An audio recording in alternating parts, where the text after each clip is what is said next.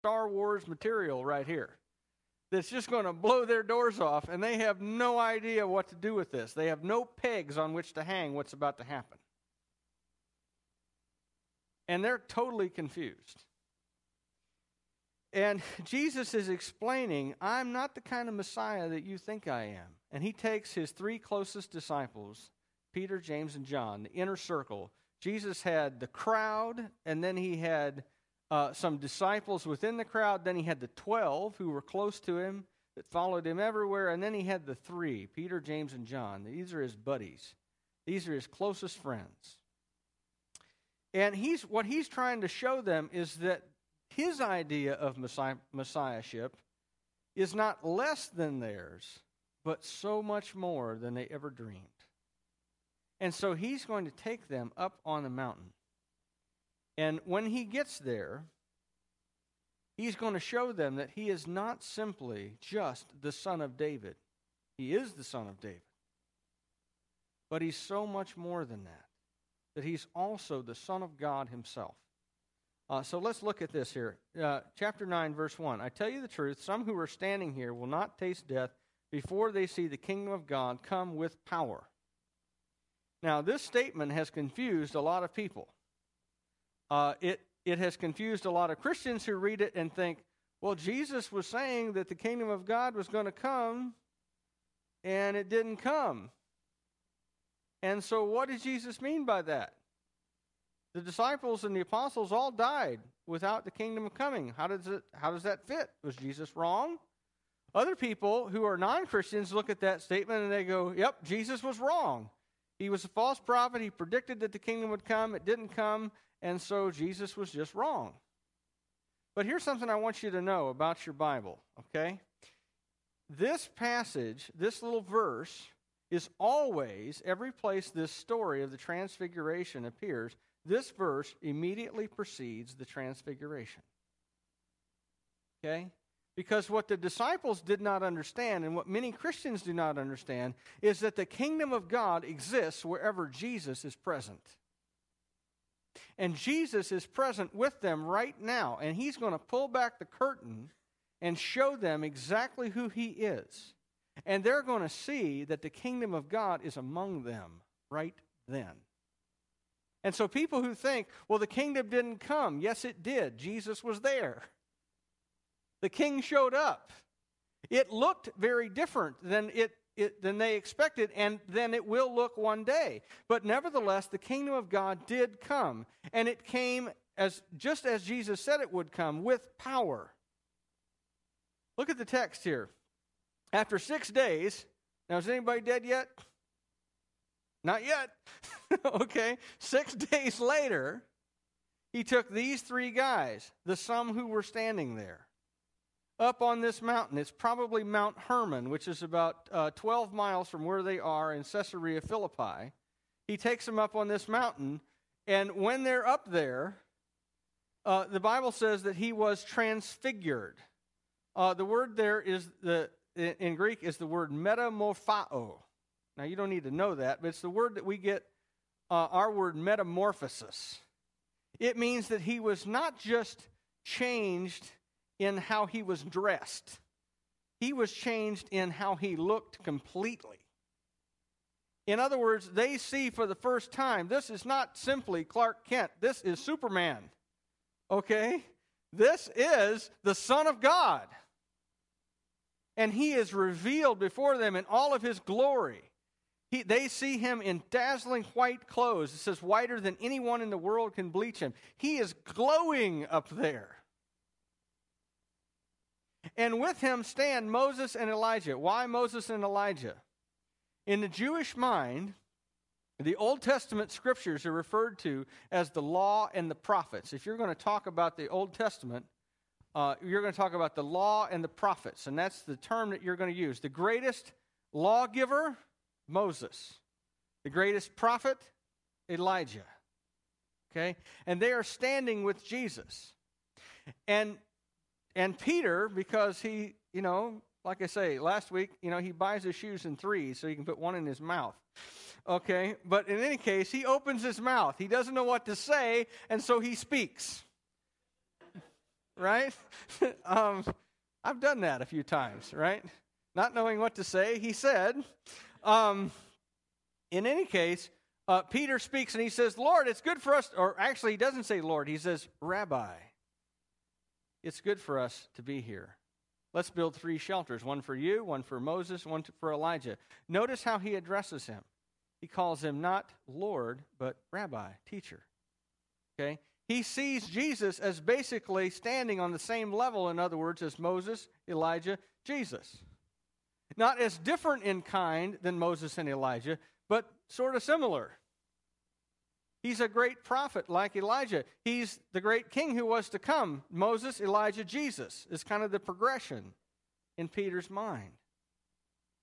And so God takes the opportunity to clear it up for Peter and everybody else.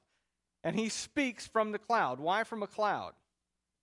Because in the Old Testament, God revealed him, his presence to the Israelites as a nation in a cloud on top of a mountain, you may remember. Mount Sinai, God's presence dwelt above the, above the mountain in a cloud, and he literally spoke from the mountaintop. Remember? And the Israelites all said, Don't speak to us directly anymore. It's too scary. Talk to Moses, have him tell us what you said. Okay? And God speaks from the cloud on top of the mountain. And he does not say, Jesus is a great prophet. He does not say Jesus is the king who was to come. He says, This is my son, whom I love. In other words, Peter, shut your mouth. This is not, he is not like these other two guys that are up here. He is not like any of the three of you. He is a man like the three of you, a man like Moses and Elijah, but he is my son, whom I love. Listen to him. Peter, you got the wrong idea. He is not simply a man. He is not simply a great prophet. He is not, he is not simply a giver of another kind of law. He is the Son of God.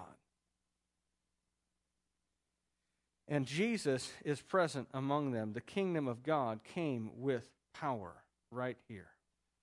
In fact, Peter, uh, in one of his letters, is going to say that one, part of the evidence that he knows that Jesus is the Son of God, it says, We saw him on the mountain. This is what he's talking about. We saw the glory of God revealed. Um, up to now, Peter has not understood that being the Messiah means being the Son of God. Now Peter understands. Or at least I hope so. He's starting to. It's starting to set up in his mind that, that this is a different kind of Messiah than the one I thought we were getting. But they they come down the mountain and they're um, I've titled it dazed and confused because that's what the disciples are. They just kind of go, "Wow, what was that about?" That was something because they look around and they see just Jesus with them. The cloud is gone. Moses and Elijah are gone and they're just confused. And Jesus, because Jesus starts to tell them, don't tell anybody what will happen until the Son of Man is risen from the dead. Now, that little line, you remember we've seen over and over again Jesus say to people, don't tell anyone about this. Because he wants them to understand who he is first and then to put that into context with what he has done for them or with them. This is the last time in the book of Mark that Jesus will tell somebody not to tell anybody what they've just seen or what they've just had happen. This is the last time. And it's also the only time in the entire book that he puts a time limit on it. And it's just until after the resurrection. Because once the resurrection happens, all of this that has just occurred will make sense. They will know that Jesus is the Son of God. That I didn't imagine that incident up on the mountain. We did not have a group hallucination and fantasize this. This actually happened. Because Jesus will give proof to the entire world that he is the Son of God by being raised from the dead. He says, So wait until I've risen from the dead. And they're so confused, they go, I wonder what rising from the dead means. okay. Um, and they're just talking about it amongst themselves. They don't have a category for Jesus himself being rise, risen from the dead. They, they, being good Jews, they know that there is a resurrection, but they're thinking it's a general resurrection of all of the saints. And so Jesus says, Wait until I've risen from the dead. They're like, Well, if Jesus is talking about rising from the dead, the rising from the dead happens at the end of everything. And so Jesus is saying the end of everything must be near. So, what does that mean? We're not all dead yet. What's going on? How does this work? And so they, they ask him a question and they say, Look, um, how can the end be near? Elijah's supposed to come. How can the end be near? Elijah's supposed to come before the Messiah to prepare the people of Israel for the coming of Messiah. And, and Elijah hasn't come. We just saw him, but that, that was different. And what's going on here, Jesus? They're confused. What does he mean, rising from the dead? And so in verse 11, they finally get enough clarity. They ask a question. They say, Why do the teachers of the law say that Elijah must come first? In other words, Jesus, if you're going to rise from the dead, the general resurrection is at the end of all things, um, but Elijah hasn't come yet, as far as we can tell. So, why do the teachers of the law say Elijah must come first then? And then I, I want you to notice some real subtle grammatical distinctions in Jesus' answer okay? Because they're important, not because I love grammar, but because they're important to understanding Jesus and what he's trying to say and what he's trying to teach them, okay? Look at what he says. He says, to be sure, Elijah does come first. Actually, how that literally reads in Greek is Elijah is coming first and is restoring all things, is literally how it reads. Why then is it written that the Son of Man must suffer much and be rejected? But I tell you, Elijah has come, past tense, and they have done to him everything they wished, just as is written about him. Now, um, Jesus is saying, in other words, that there is a certain sense in which Elijah's coming is yet to be as he's giving the answer. And yet, there's also a certain sense in which his coming has already happened. Did you get that as I, we walk through it? That, in other words, Elijah is yet coming, but he has already come in a certain way. Okay? Um, in other words, there will be not just one coming of Elijah, but two comings of Elijah. And Jesus is teaching them that because he wants them to understand that there is not just one coming of Messiah also, but there are two comings of Messiah. Uh, let me let me clarify this here a little bit. All right, um, John the Baptist, according to Jesus here in this text, he is the Elijah who has come. In other words, if you can handle it, John was Elijah, and he has come already. And he suffered and died because only a certain part of the nation was prepared for the coming of Messiah. And in the same way, Jesus, in his first coming, just like Elijah, John, is going to suffer and die. But there will be a second coming, and Elijah will announce that one as well. How do I know? Turn to Revelation 11, okay, and you will see how I know. All right? Uh, look at Revelation chapter 11, and you'll see this. All right? This is exciting stuff. All right? You get to know what is going to happen in the future before it happens. Very cool. All right? Uh, Revelation 11, beginning in verse 3. This is what John uh, says. He's recording here the words of Jesus. And I will give power to my two witnesses, and they will prophesy for 1,260 days. In other words, three and a half years. Clothed in sackcloth. These are the two olive trees and the two lampstands that stand before the Lord of the earth. The lampstand and the olive tree represent Israel. Um, if anyone tries to harm them, fire comes from their mouth and devours their enemies. This is how anyone who wants to harm them must die. These men have power to shut up the sky so that it will not rain during the time they're prophesying, and they will have power to turn the waters into blood and strike the earth with every kind of plague that they as often as they want. Now, who is the prophet who, who made sure that it did not rain for three and a half years? Elijah. Who is the prophet who called down fire from heaven? Elijah. Who is the, who is the um, prophet who was able to turn the Nile River into blood and to bring about plagues on the land of Egypt? Moses.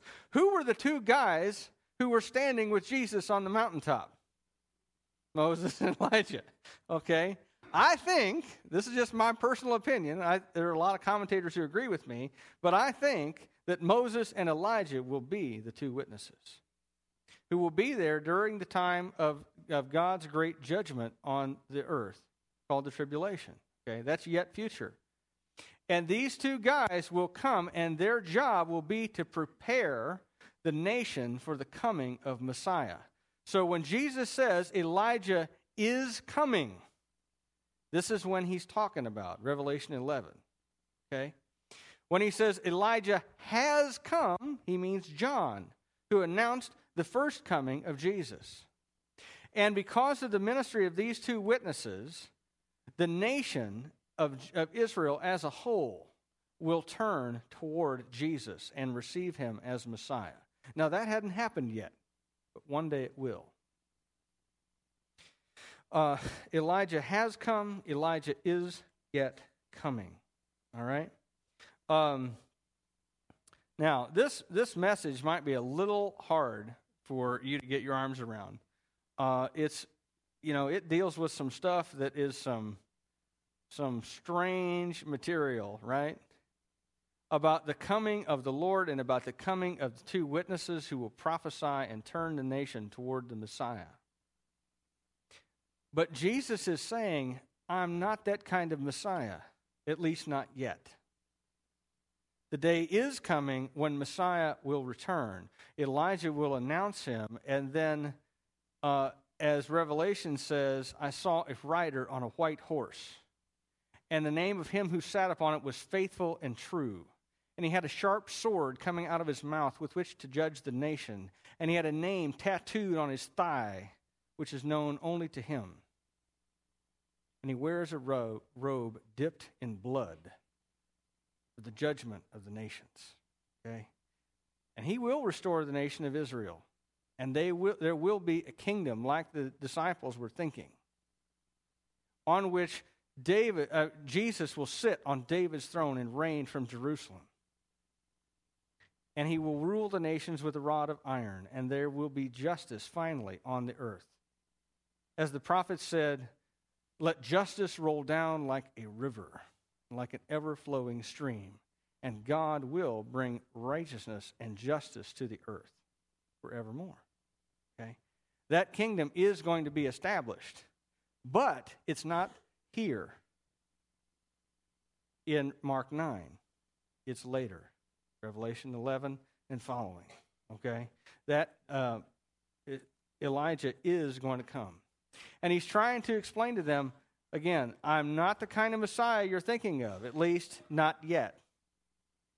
The restoration of the kingdom to Israel, that'll happen, but not now. Right now, I'm the suffering servant Isaiah prophesied who will give his life as a ransom for many. And you need to fit that into your theology too. He's telling them and telling us. All right. Um, couple points of application here before we go to communion. Number one, Jesus is the Son of God. So listen to him. God's words to Peter come across just as clearly to us, right? Sometimes we can spend so much time talking to God that we do not take time to actually listen to what He is trying to tell us. Right? A lot of times our prayer life can, can become something in which um, all we're doing is bringing to God our list of I wants. I want this, and I want that, and I want this, and oh, by the way, if you could do this for me, that would be fantastic, and this is really good, and we just kind of keep talking. And then we go, all right, in Jesus' name, amen. That's all I got to say. Right?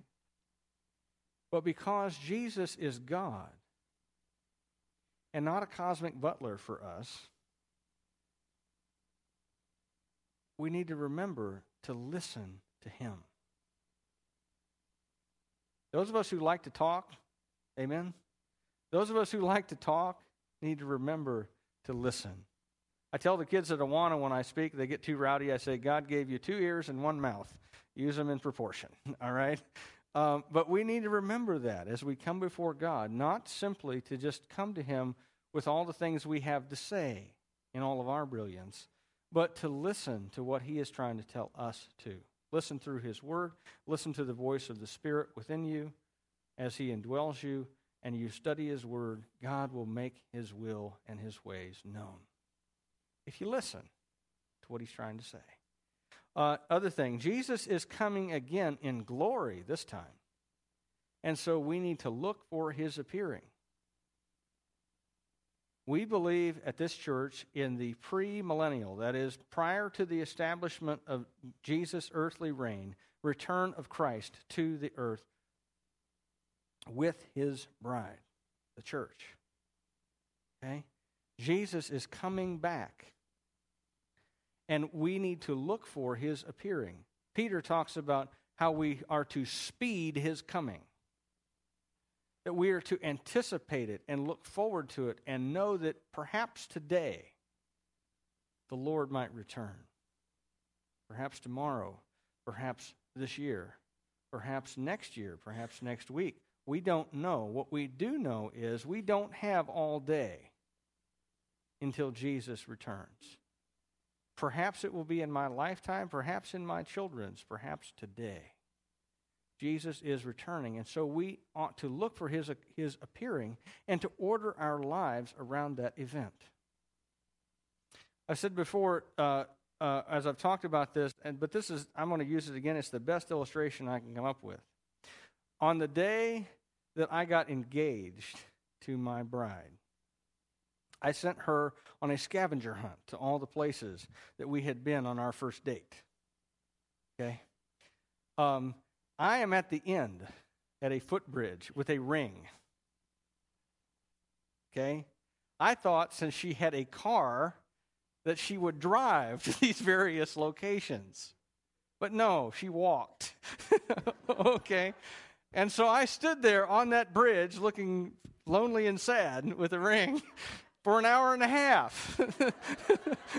okay. And I thought, well, maybe she wised up and said no. okay. But eventually, my bride arrived. I was speeding her coming, right? I was looking for her to arrive. And then I got down on one knee and I proposed. And to my everlasting astonishment, she said yes. okay.